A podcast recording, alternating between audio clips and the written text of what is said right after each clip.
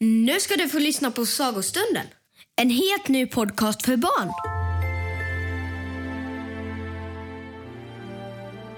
I tusen år har jag och min besättning seglat längs vår vintergalax med stjärnskeppet Mirakel. Vi har mött stormar i galaxen, troll och andra världar. Men viktigast av allt, sagoberättarna. Vi fick i uppdrag att i hemlighet hissa segel och flyga rymden över. Vi skulle hitta författarna och spara deras förtrollande berättelser i den viktigaste och äldsta boken av dem alla, Sagostunden. Ibland kan du se oss segla i skyn. Kanske ser du skeppet Mirakel blinka förbi i natten. Det är jag som är kapten och du kan kalla mig Kapten Fjäder. Du förstår, vi är utav sorten fjädersken. Vi lyser upp himlen om natten precis som stjärnorna.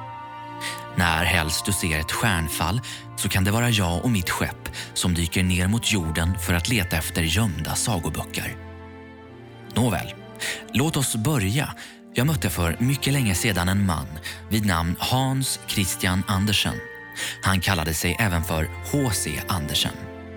Vi satt där i en trollskog och han läste upp en saga som han kallade för Elddonet. Hörru, är du beredd? För nu börjar sagan.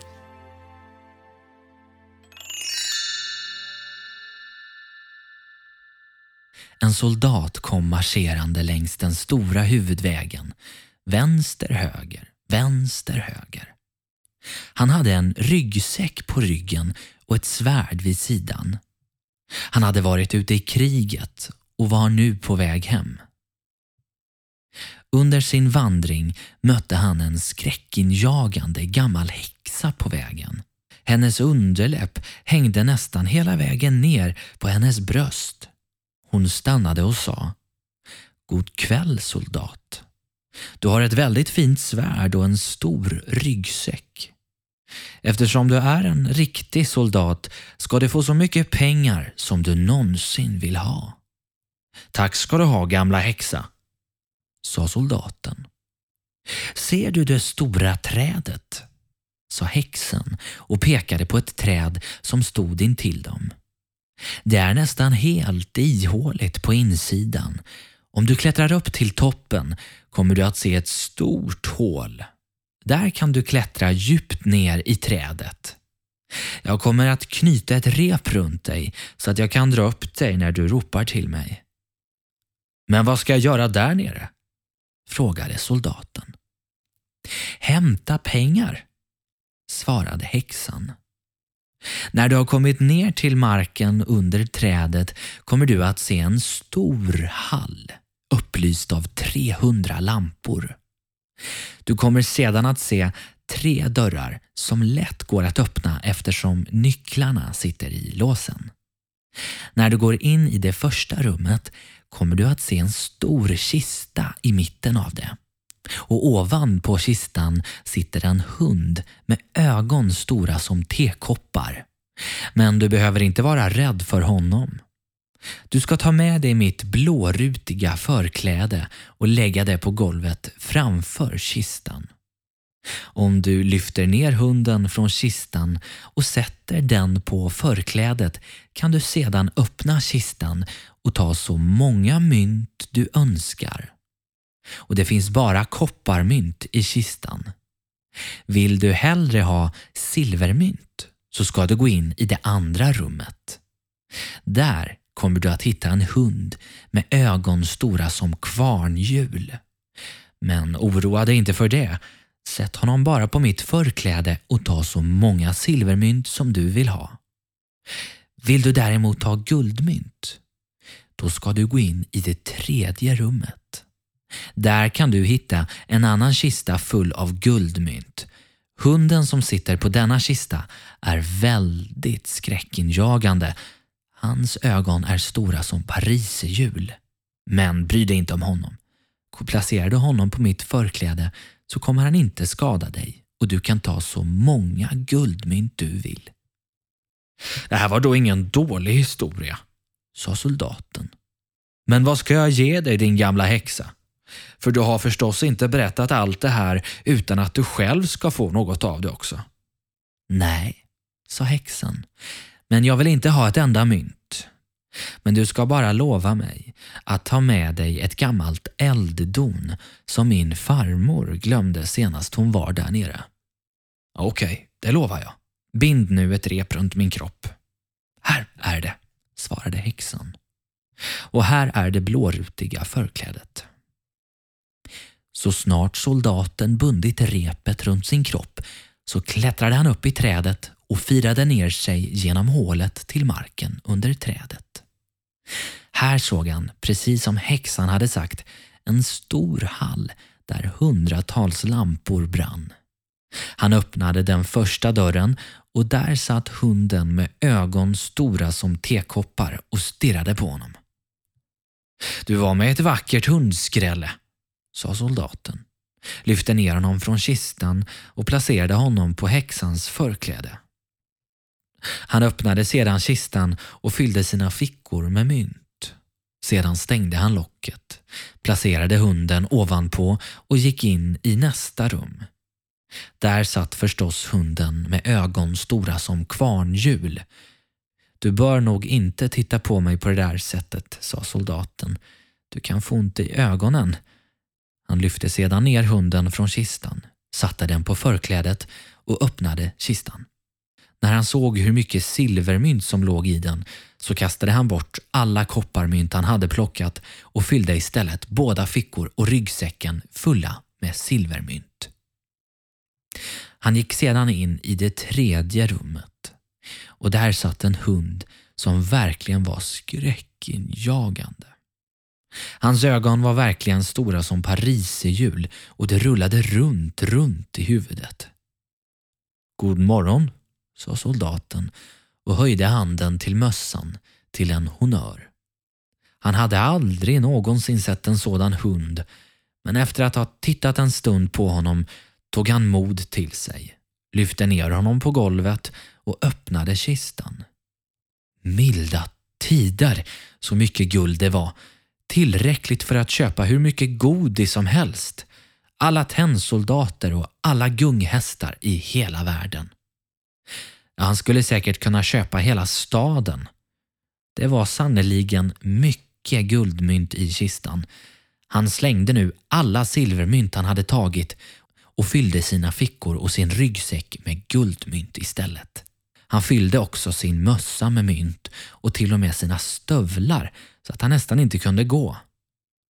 Han satte sedan hunden tillbaka på kistan, stängde dörren och ropade upp genom trädet. Dra upp mig nu, din gamla häxa. Har du elddonet? frågade häxan. Nej, det har jag glömt, svarade soldaten och gick tillbaka och hämtade elddonet. Häxan drog sedan upp honom ur trädet och han stod nu återigen på vägen. Nu med fickor, ryggsäck, mössa och stövlar fulla med guldmynt. Vad ska du göra med elddonet? Frågade soldaten. Det har du inte med att göra, svarade häxan. Du har dina pengar. Ge mig nu elddonet. Vet du vad? sa soldaten. Om du inte berättar för mig vad du ska göra med elddonet så hugger jag huvudet av dig. Nej, jag berättar det inte, sa häxan. Soldaten högg då omedelbart av huvudet på häxan. Han la alla sina mynt i förklädet han fått av henne knöt ihop det som en säck, slängde upp den på ryggen, la elddonet i fickan och började gå mot närmsta stad. Det var en väldigt trevlig stad.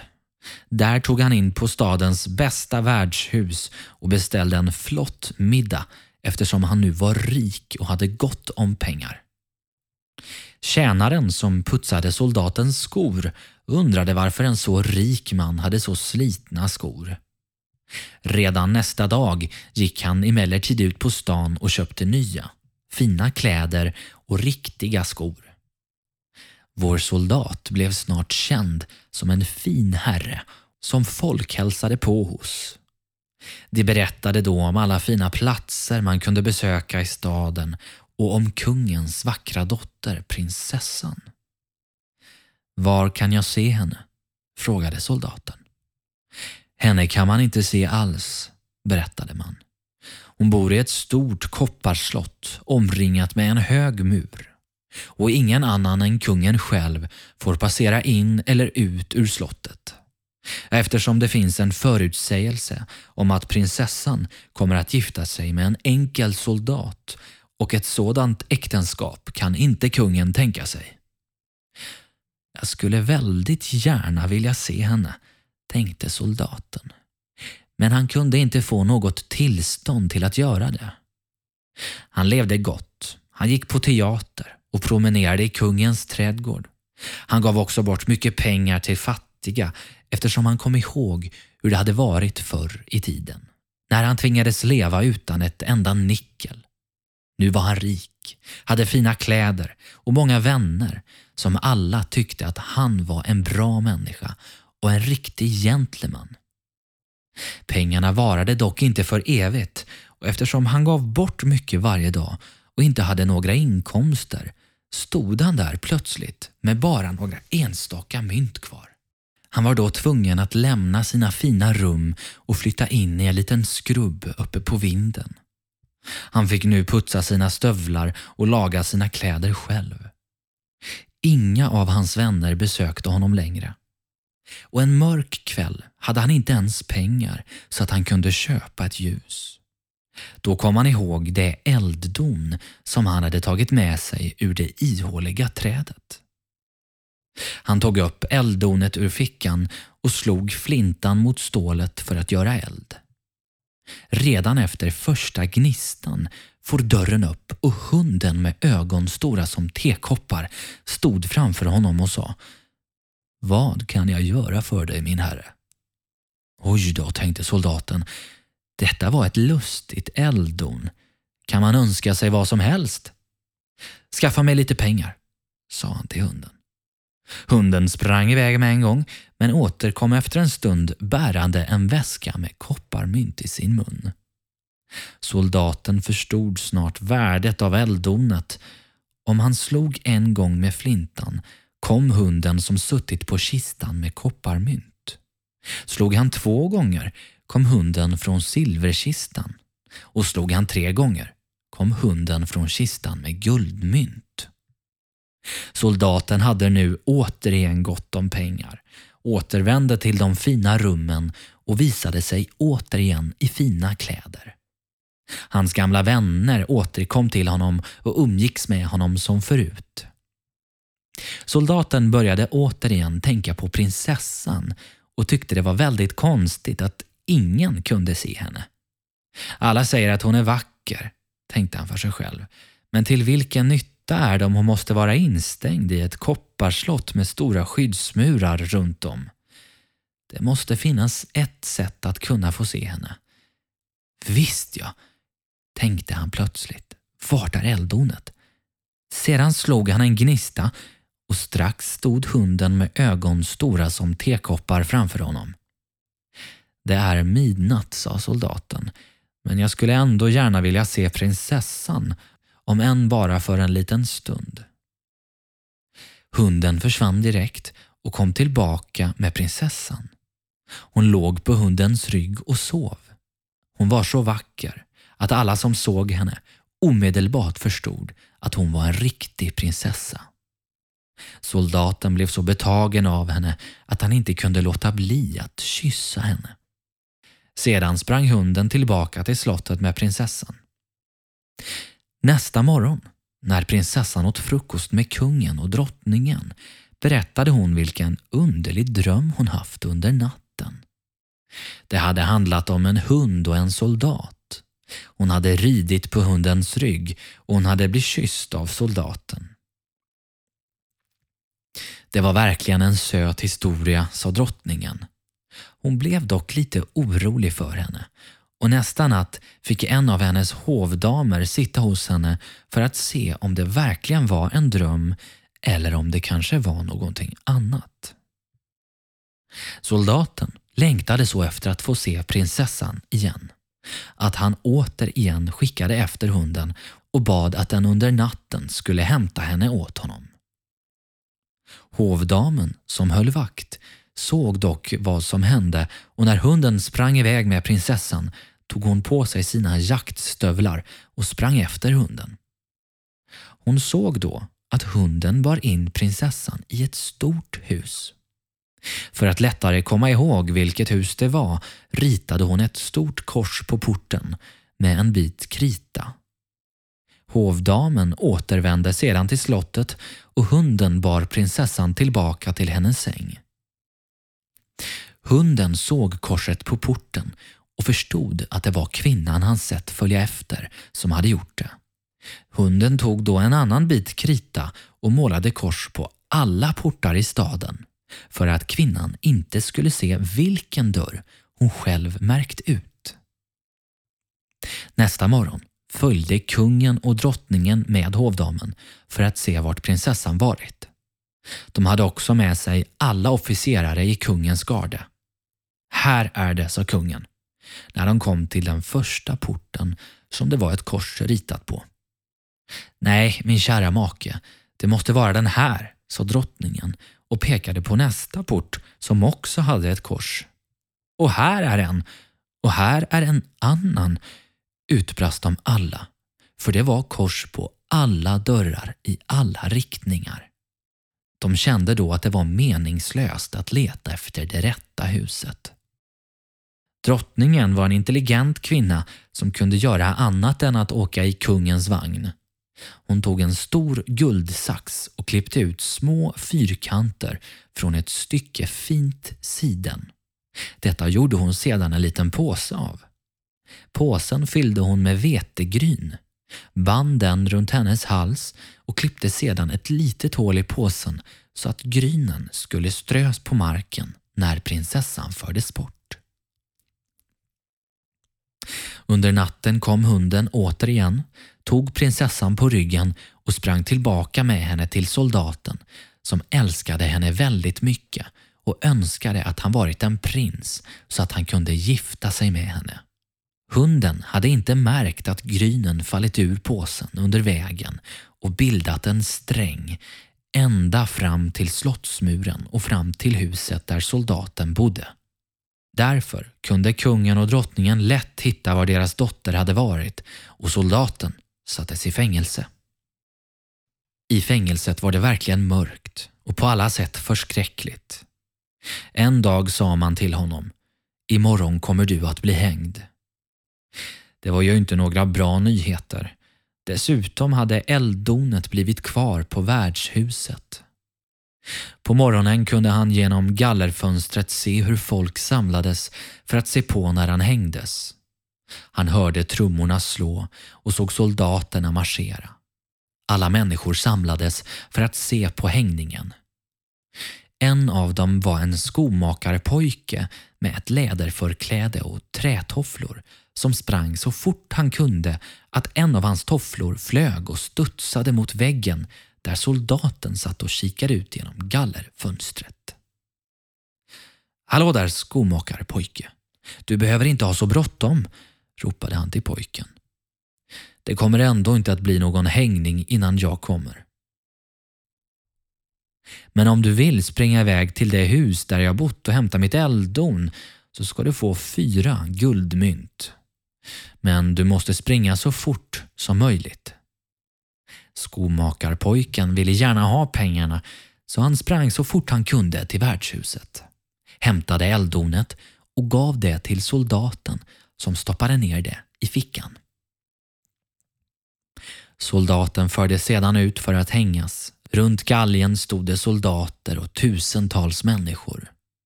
Kungen och drottningen satt på sina ståtliga troner mitt emot domarna och kungens råd. När soldaten stod på galjens stege, strax innan man skulle slänga repet runt hans hals, sa han Det är ju brukligt att man låter en fånge som skulle möta döden få en sista önskan uppfylld. Jag skulle gärna vilja röka en pipa innan jag dör. Kungen beviljade honom den sista önskan. Soldaten tog då fram sitt elddon och slog fram gnistor en, två, tre gånger. Genast stod alla tre hundar där. Den med ögon stora som tekoppar, den med ögon stora som kvarnhjul och den med ögon stora som pariserhjul. Hjälp mig nu så att jag inte blir hängd, ropade soldaten. Hundarna satte då tänderna i domarna och rådsmedlemmarna och slängde dem upp i luften så att de föll hårt i marken. Rör mig inte! ropade kungen. Men den största hunden gjorde likadant med både honom och drottningen och kastade dem efter varandra. Soldaterna och folket blev då rädda och ropade Bra soldat, du ska bli vår kung och du ska gifta dig med den vackra prinsessan. De placerade sedan soldaten i kungens vagn och de tre hundarna sprang före. Folket ropade hurra, pojken visslade och soldaterna skildrade gevär. Prinsessan kom ut ur kopparslottet och blev drottning, vilket hon tyckte mycket om. Bröllopet pågick en hel vecka och hundarna satt vid bordet och stirrade med sina konstiga ögon. Snipp, snapp, snut, nu var denna sagan slut.